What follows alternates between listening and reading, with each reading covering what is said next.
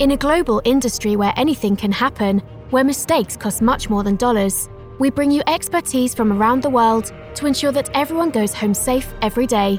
The internationally acclaimed Oil and Gas HSE podcast starts now with your host, Russell Stewart. Hey everybody, thanks for tuning in to another episode of the OGGN HSE podcast, sponsored by Endress+Hauser. A global leader in process automation and measurement instrumentation. Endress+Hauser, the people for process automation. As we begin today, if you can right now, if you're where you can, go to this web address. It's cx.endress, that's endress.com/HSE-podcast.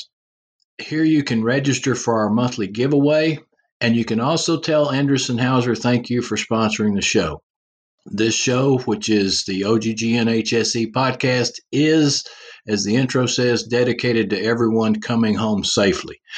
And so today we will be speaking with Brady Neal, who's the founder and director of Corrosource. Brady wants to share his story about how he and his team are transforming safety out on the well site with their program called WellSiteSentry. But first of all, a couple of things. You're probably going to be listening to this in the month of September. And at the end of August, you know, there was a very devastating storm that hit the Louisiana coast. And so our hearts go out to all our neighbors, all our oil and gas compatriots, and everybody, all the residents of Louisiana. And we know that even now, they're going to be weeks overcoming this.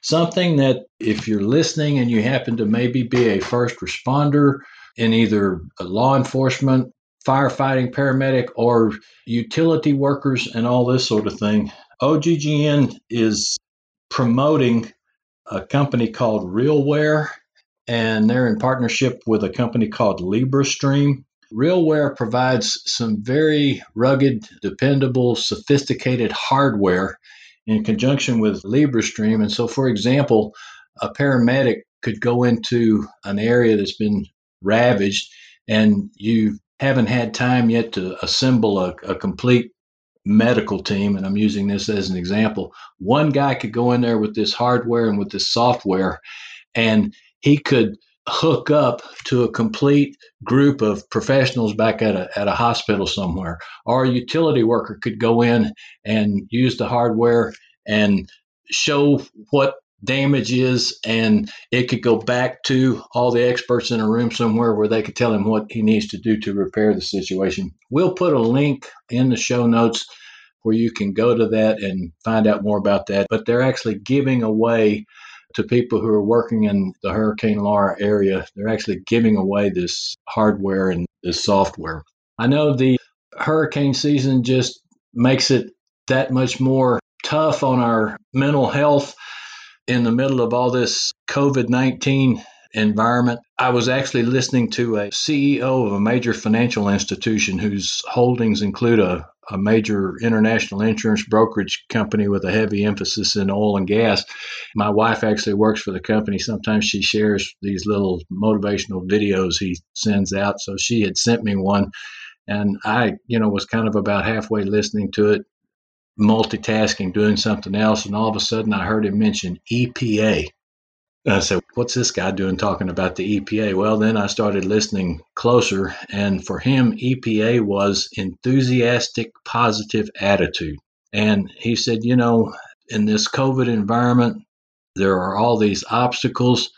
And if you're going to mentally survive, what you have to have is you have to have an enthusiastic, positive attitude. He said, EPA is your North Star. So Brady, with that in mind, while I said we're going to get to the safety aspect of talking about WellSiteSentry, I wanted you to share your story because I think you're a very positive, no pun intended, but you're a very positive example of this EPA being your North Star. Tell us about how you got to where you are right now at Corrosource.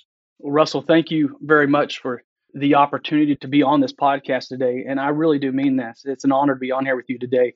I would first have to start with overcoming obstacles I can do that because of two things. I have a big God and I have an amazing wife, right? Isaiah 26:8 says, "Yes, Lord, walking in the ways of your law, we wait for you. Your name and renown are the desires of our heart." And, you know, when we keep our priorities straight, when we wait for him, things seem to come into place. And with an amazing wife who helps me with that EPA, that positive attitude, you know, I like Zig Ziglar's quote, "Expect the best, prepare for the worst, and capitalize on what comes." And that has been my mantra for the last 6 years, is expecting the best, prepare for the worst, and capitalizing on what comes. And what a journey it has been the last several years. Yeah, tell us about that journey. Well, you know, my mind immediately goes back to 2015. I'm in my garage assembling tools late at night to ship out the next day, and I'm listening to Mr.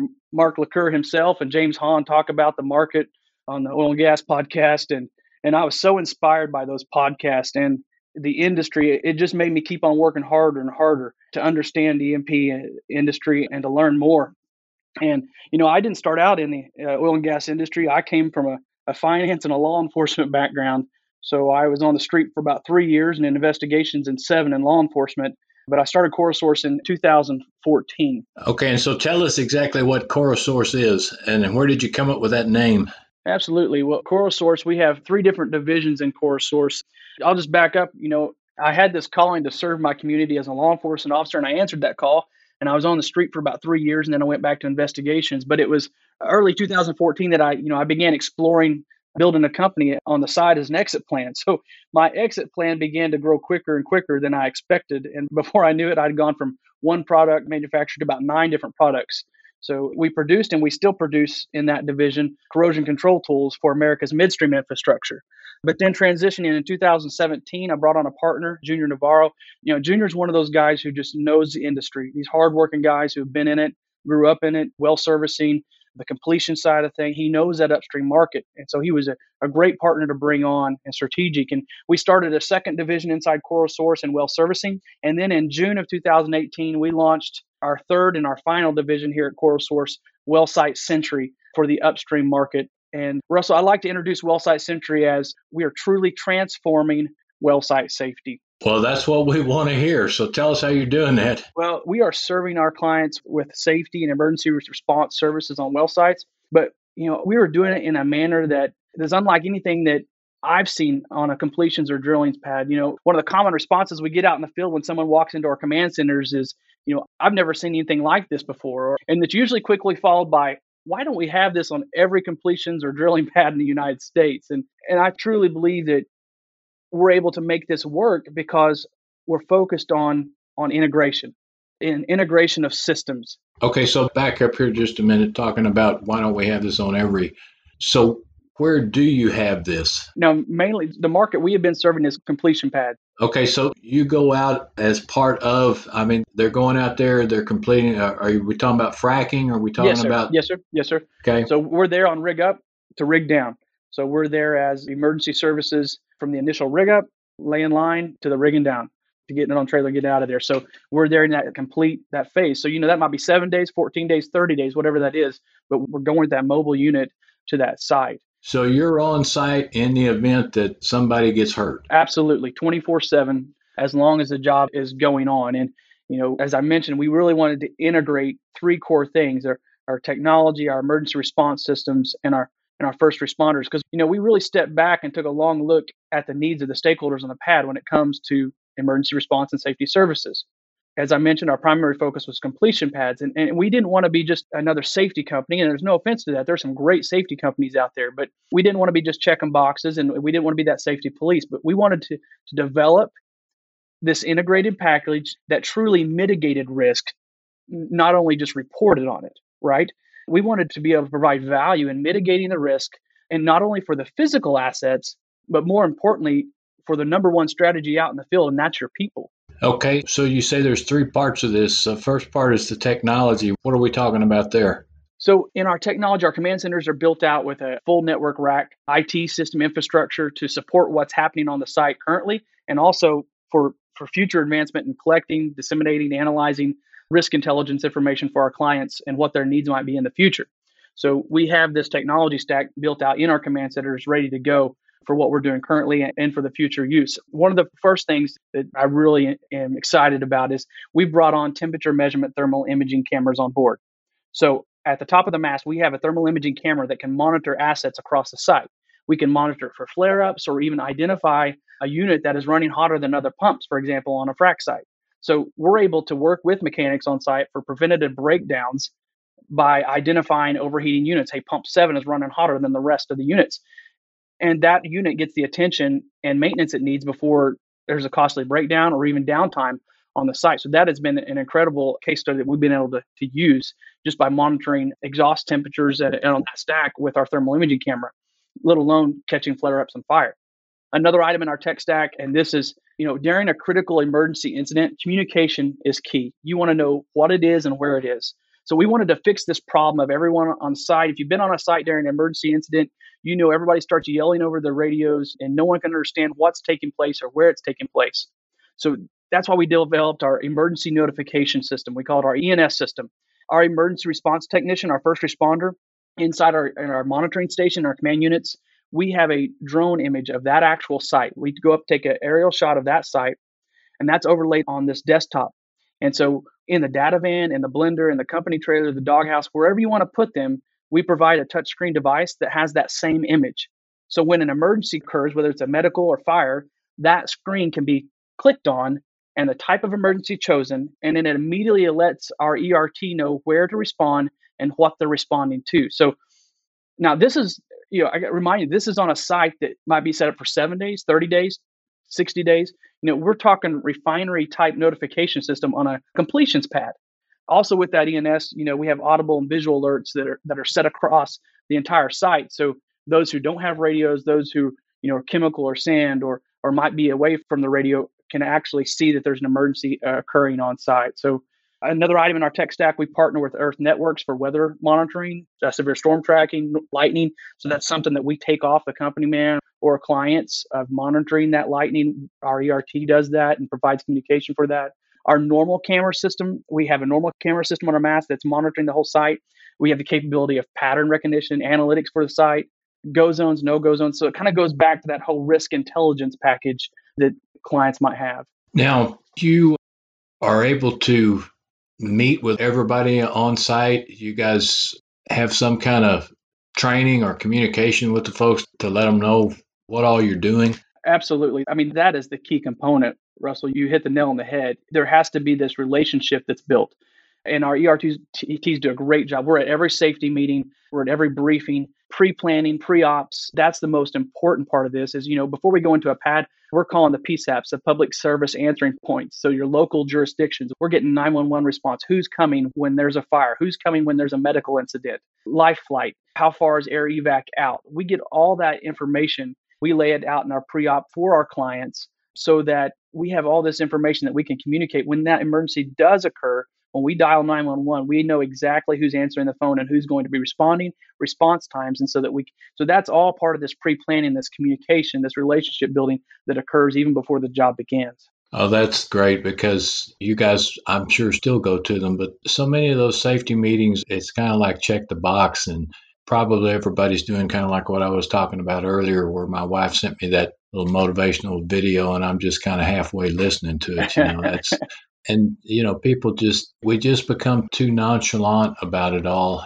And then when some tragedy does unfortunately strike, we're not prepared, because it's too late to take swimming lessons when you're already drowning. Absolutely. And, one of the interesting things that we have been able to observe, our services, our package is something that not a lot of, as we've dealt with a lot of completion sites, a lot of the hands on the completion site have ever seen before.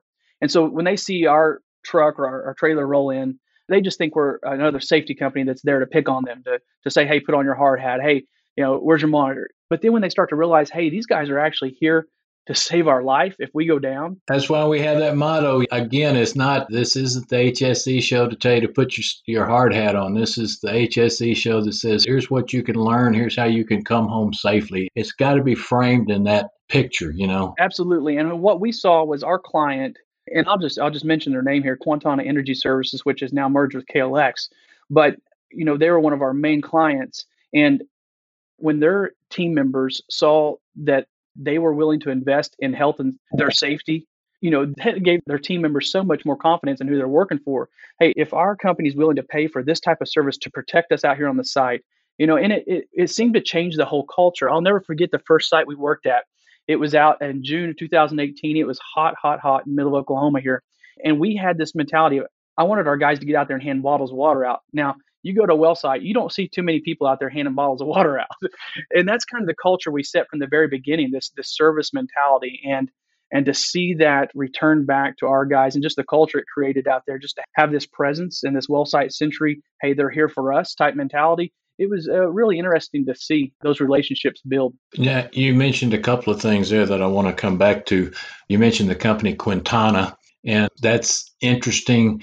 My wife, who is the only successful one in the family, she is an international insurance broker. So I'm very familiar with the company, only we call it Quintana. So you're in Oklahoma.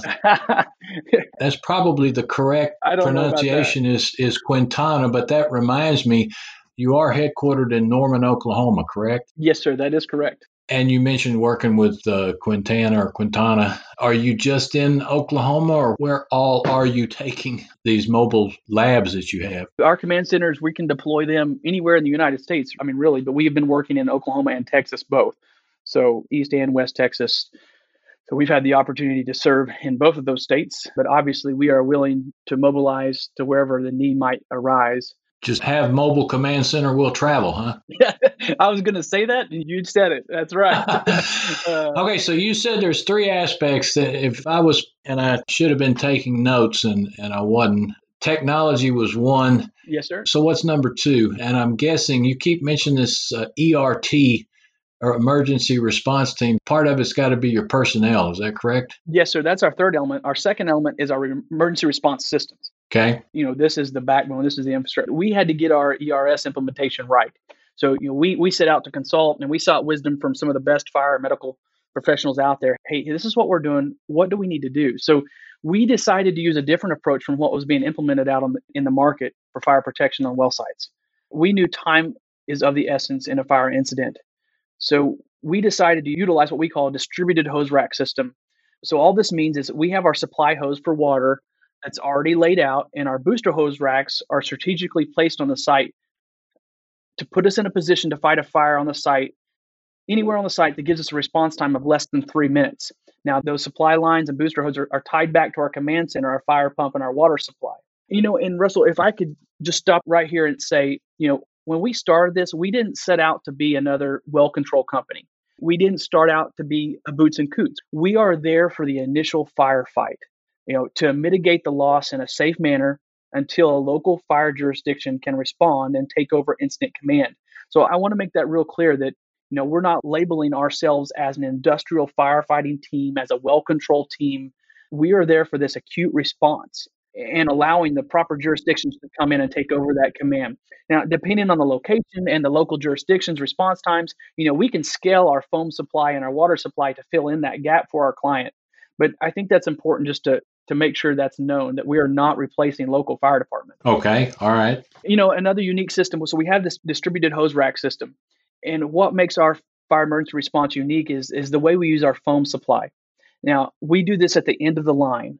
So rather than agitating the foam at the pump, this allows our emergency response technician this maximum flexibility at the end of the line in fighting the fire.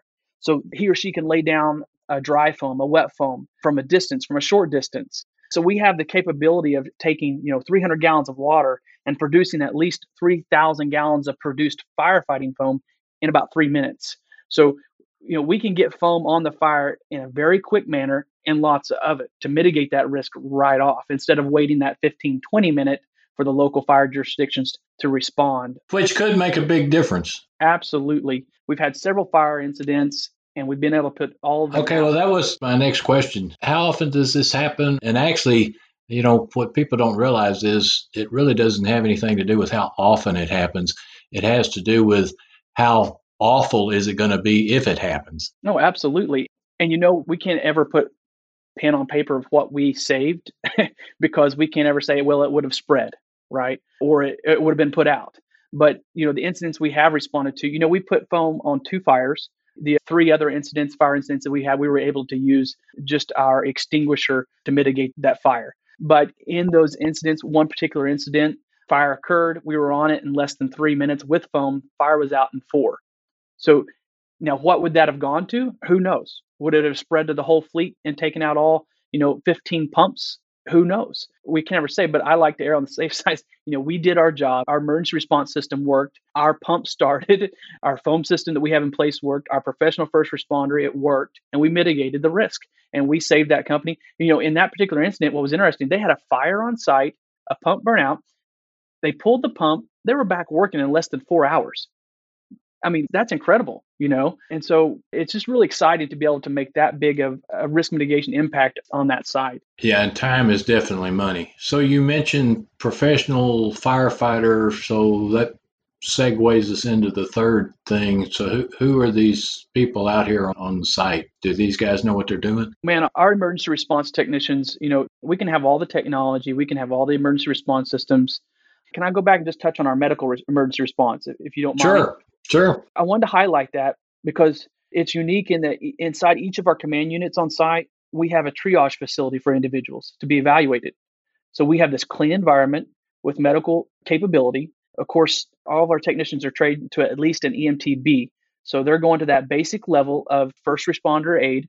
And what's interesting here is that our triage facility allows companies to come into that facility and connect with their telehealth provider while there's a certified EMT standing right there next to them. And what we found, Russell, is that, a medical professional on the other end of that telehealth line, when there's a medical professional standing next to that patient and able to give medical feedback, there's this tremendous amount of unknown for that nurse or doctor on the other end of the line, right? There's this uncertainty.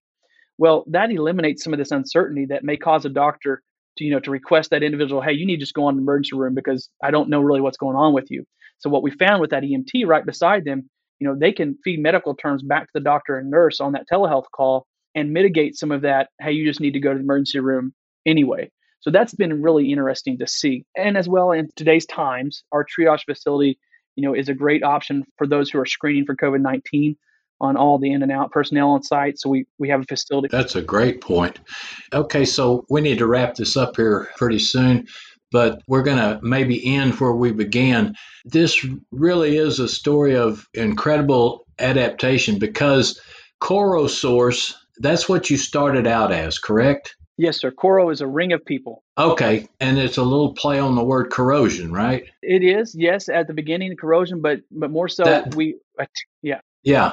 This WellSiteSentry thing you got, it's such a well thought out and valuable service, but when you think about Corrosource, you don't kind of put the two together. But if you go to your website, corrosource.com, then all of this stuff is on there. And you've even got links to and videos to like some of this thermal imaging stuff you mentioned and all that sort of thing, correct? That is correct. And when we set out, I wanted to diversify Corrosource across the three spectrums, right? Our midstream, our production, and our upstream. So that's why you have these three different and distinct divisions within our company. And so, Corrosource as the parent company, but each one of those divisions, that's why you're not getting that tie to the, to your midstream pipeline corrosion tools, and you have WellSiteSentry up here on the upstream. So that might add a little bit more color to those distinct variations, right? I think that's a great story. And I think everybody who's listening to this podcast, I think they're going to think it's a great story. And if you're an HSE person, I think you really need to check out this WellSiteSentry program. As Brady said,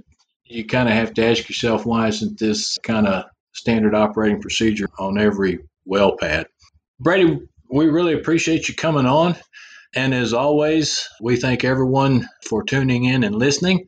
Please tune in next week for another episode of Endress+Hauser's Oil and Gas HSE podcast, a production of the Oil and Gas Global Network.